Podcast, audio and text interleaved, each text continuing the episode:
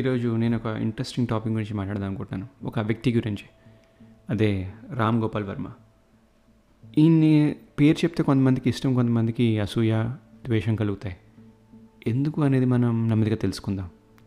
First అసలు Ram Gopal Varma topic ఎందుకు చెప్పాలనిపించిందంటే, ఇప్పుడు పొన్నియిన్ సెల్వన్ రిలీజ్ అవుతుంది. ఆలోచిస్తే Mani Ratnam is director from nineteen eighties.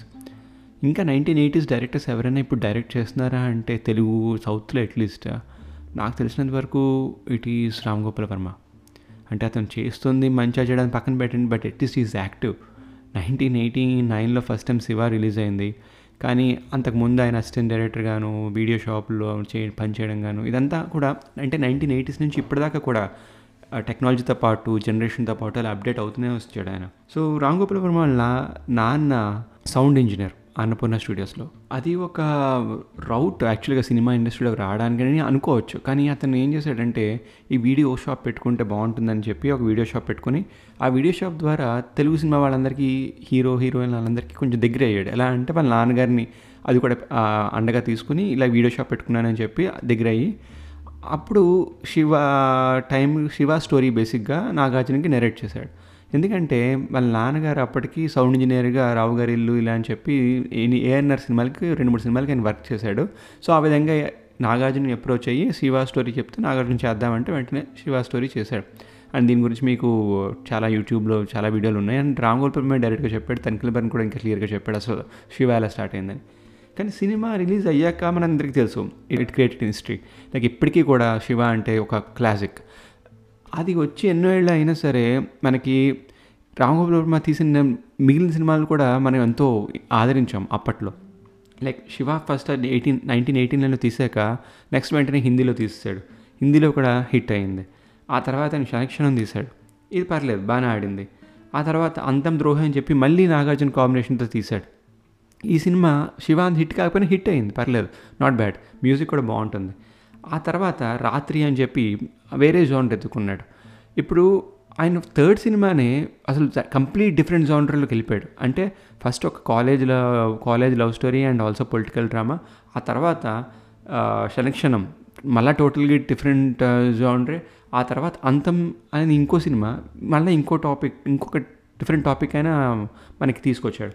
ఆ తర్వాత మళ్ళీ coming back to దాయ్యం which is based on Godfather. ఆయన చాలాసార్లు చెప్పాడు ఆయన గాడ్ ఫాదర్ సిరీస్ అంటే చాలా ఇష్టం అని చెప్పి.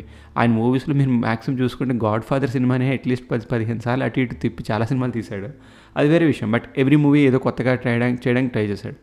అండ్ ఈ అన్ని మూవీస్లో కూడాను లైక్ దాయ్యం తీసుకున్న, రాత్రి తీసుకున్న, కొత్త కెమెరా, కొత్త టెక్నాలజీ అవన్నీ ఇప్పుడు ఇంట్రడ్యూస్ చేసుకుంటూ మార్కెట్లో ఏదొస్తే అది దాంతో చేద్దామనే ఉద్దేశంతో సినిమాలు తీసేవాడు, దాంతో తీసేవాడు.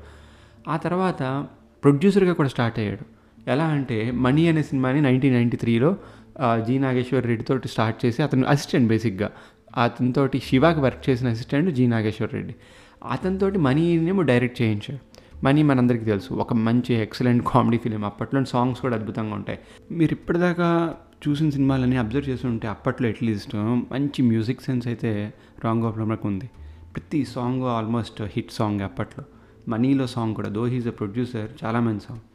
ఆ తర్వాత నైన్టీన్ నైంటీ త్రీలో దొంగ దొంగ అని మణి రత్నం చేసిన సినిమాకి ఇతని పేరు ఉంది నా రామ్ గోపాల్ వర్మ, కానీ అందులో ఆయన కాంట్రిబ్యూషన్ ఏమీ లేదు.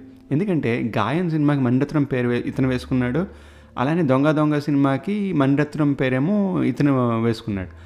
కాకపోతే వీళ్ళిద్దరు కాంట్రిబ్యూషన్ రెండు సినిమాలకి లేదు, జస్ట్ ఫ్రెండ్షిప్ కొద్దీ వాళ్ళిద్దరూ అలా చేశారు. ఎందుకంటే శివ సినిమాకి జర్నీ స్టార్ట్ అవ్వకముందు నాగార్జున గీతాంజలి రిలీజ్ అయింది అదే ఇయర్లో.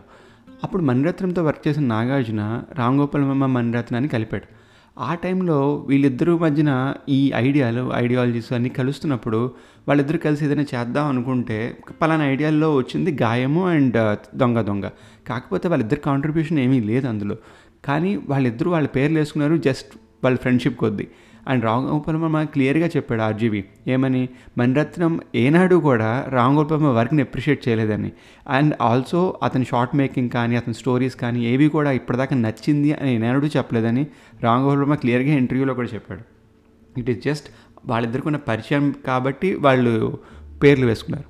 ఆ తర్వాత నైన్టీన్ నైంటీ ఫోర్లో వచ్చింది Govinda Govinda, most controversial film అప్పట్లో.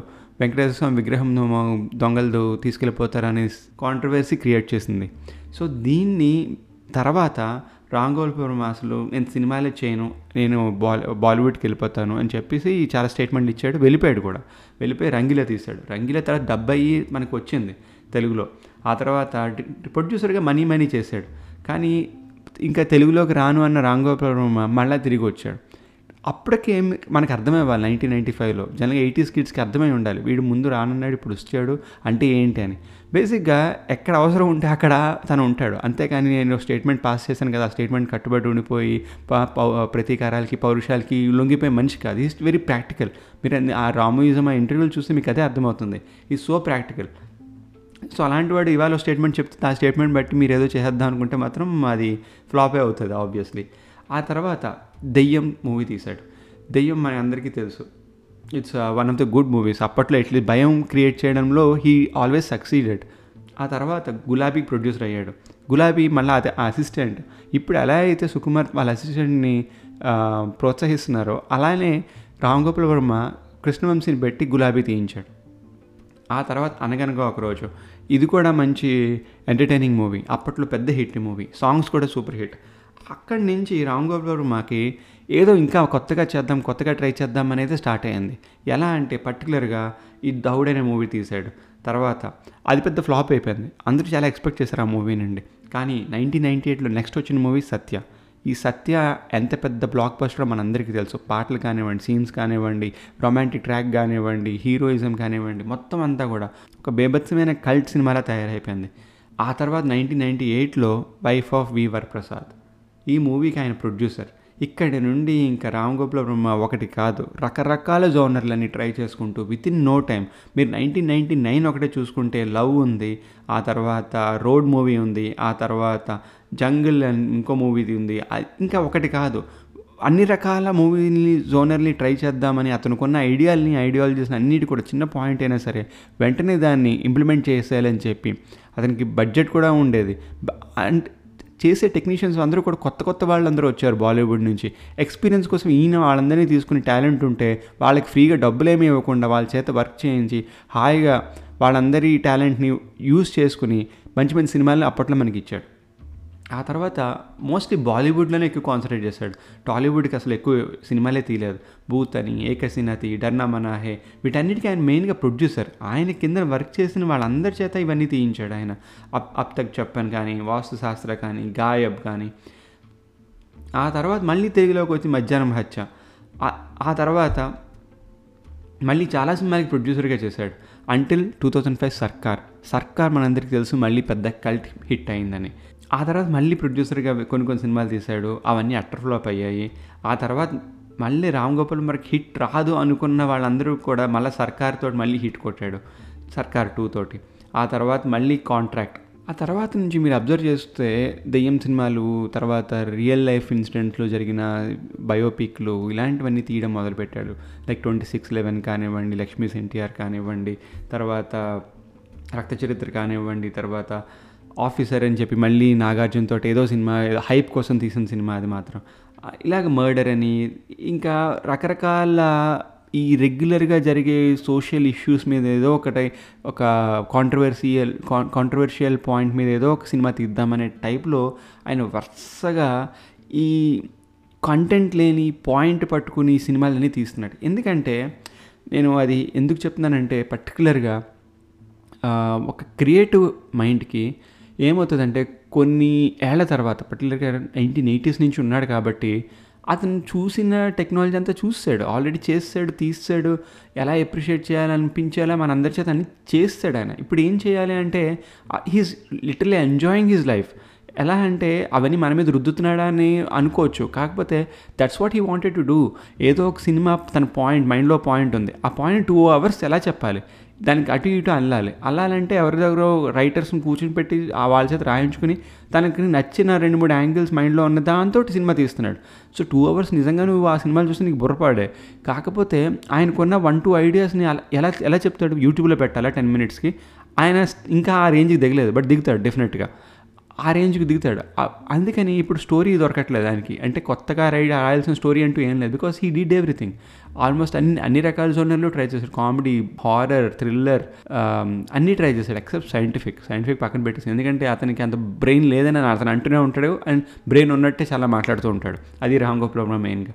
అందుకే ఇలాగ వీరప్పన్ అని, వంగవీటి అని చెప్పి ఏవేవో రకరకాల ఇప్పుడు సోషల్గా జరిగిన ఇష్యూస్ కానివ్వండి అలాంటి సినిమా మీద సినిమాలు తీసి, అవి నిజమో కాదో తర్వాత విషయం, కానీ ఆయన ఏంటంటే నేను తీసేస్తాను సినిమా, ఇవి మాత్రం బడ్జెట్ ఉంటే చాలు నాకు అని చెప్పి ఇలాంటివన్నీ తీసి first day two first two డేస్లో వచ్చే కలెక్షన్సే మెయిన్గా ఆ సినిమాలకి.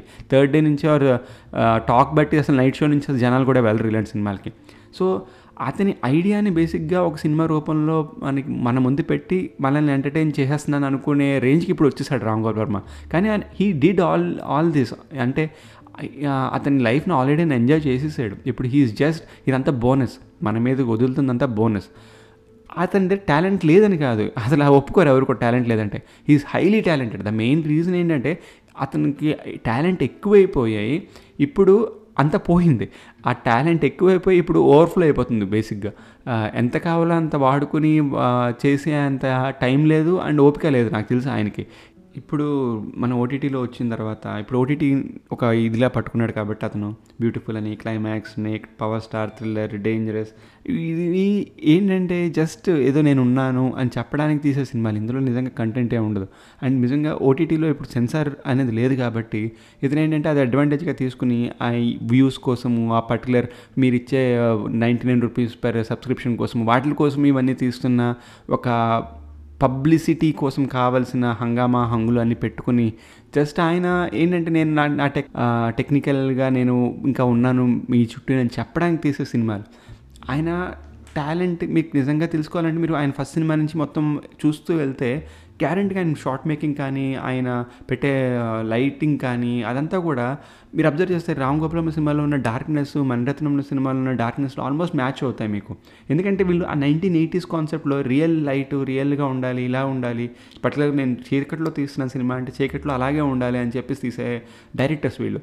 ఇప్పుడున్న డైరెక్టర్స్ ఏంటంటే చీకట్లో కూడా వాళ్ళు వెలిగిపోతారు, మొహాలు మొహాలు వెలిగిపోతారు. అది పల్లెటూరు అయినా సిటీ అయినా వాళ్ళు రియలీ డోంట్ కేర్. వాళ్ళకి ఏంటంటే లైట్ ఉండాలి, మొహం మీద లైట్ ఉండాలి, చెంప మీద లైట్ పడాలి, కళ్ళలో లైట్ పడాలి. అంత లైట్ నిజంగా అసలు ఉండదు న్యాచురల్గా. కాకపోతే ఈ రామ్ గోపాల్ మణిరత్నం లాంటి వాళ్ళు అలాంటి లైటు అలాంటి షార్ట్స్ కావాలనుకుని పెట్టుకునే డైరెక్టర్స్ వాళ్ళు. నిజంగా ఉన్న లైట్ని కూడా డిమ్ చేసేసి మనకి అలా అక్కర్లేదనుకుని పెట్టుకునే డైరెక్టర్స్ వాళ్ళు. అండ్ మనం చాలాసార్లు విన్నాం కూడా ఇంటర్వ్యూలో వాటిలో, లైక్ రంగీలా అనుకుంటాను, they just short with some torch లైట్లు కొన్ని కొన్ని షూట్స్ కొన్ని కొన్ని చోట్ల. అర్జున్ రెడ్డిలో ఒక డైలాగ్ ఉంది, మొత్తం అంతా తెలుసుకుంటే చివరికి మిగిలేదు సున్నా అని. సో రామ్ గోపాల్ వర్మ అది ఏంటంటే మొత్తం అన్ని తెలిసేసుకున్నాడు ఆయన. ఇప్పుడు నిజంగా నిజంగా తెలుసుకోవడానికి ఏం లేదు, సున్నా. ఆయనని ఆయన చాలాసార్లు చెప్పాడు కూడా, నన్ను ఫాలో అవ్వద్దు, నా ఐడియాలజీలు ఫాలో అవ్వద్దు అని. బట్ అది ఒక స్ట్రాంగ్ ఏమంటారు, ఒక ఒక బాబాజీ చెప్పేటట్టు, నన్ను ఫాలో అవ్వకండి, నా అవి చేయకండి, బట్ స్టిల్ పీపుల్ ఫాలో కదా అలాగా. సో నన్ను అడిగితే అతన్ని సినిమాలు చూసి, పాత సినిమాలు చూసి మీరు అందులో ఉన్న టెక్నికాలిటీస్ కానివ్వండి, అందులో ఉన్న షార్ట్ మేకింగ్ కానీ అవి తెలుసుకుంటే చాలు, కానీ అతని ఐడియాలజీస్ని ఐడియాస్ని మీరు ఏదో ఫాలో అయిపోయి ఏదో చేసేద్దామని కాదు. అండ్ అది నా సజెషన్ కూడా కాదు, అది మీ ఇష్టం obviously. But he's is a legend I would say. ఎందుకంటే అతను తీసిన సినిమాలు కానివ్వండి, అతను తీసిన తీసిన విధానం కానివ్వండి, ఆ బడ్జెట్లో వచ్చిన కలెక్షన్స్ కానివ్వండి, ఇట్స్ ఎక్సలెంట్. మార్కెటింగ్లో అతను నిజంగా ఏ ఎంబీఏలో పిహెచ్డీలు ఏమీ చేయలేదు, but he excelled in everything. Short మేకింగ్లో, మూవీ మేకింగ్లో, మార్కెటింగ్లో, డబ్బులు చేసుకోవడంలో, డబ్బులు పోగొట్టుకోవడంలో మొత్తం he he is a legend. అలాంటి వ్యక్తి ఇంకొకరు వస్తారా అంటే ఐ రియలీ డౌట్. అలాంటి వాళ్ళు ఇంకొండరు. He's one and only RGV.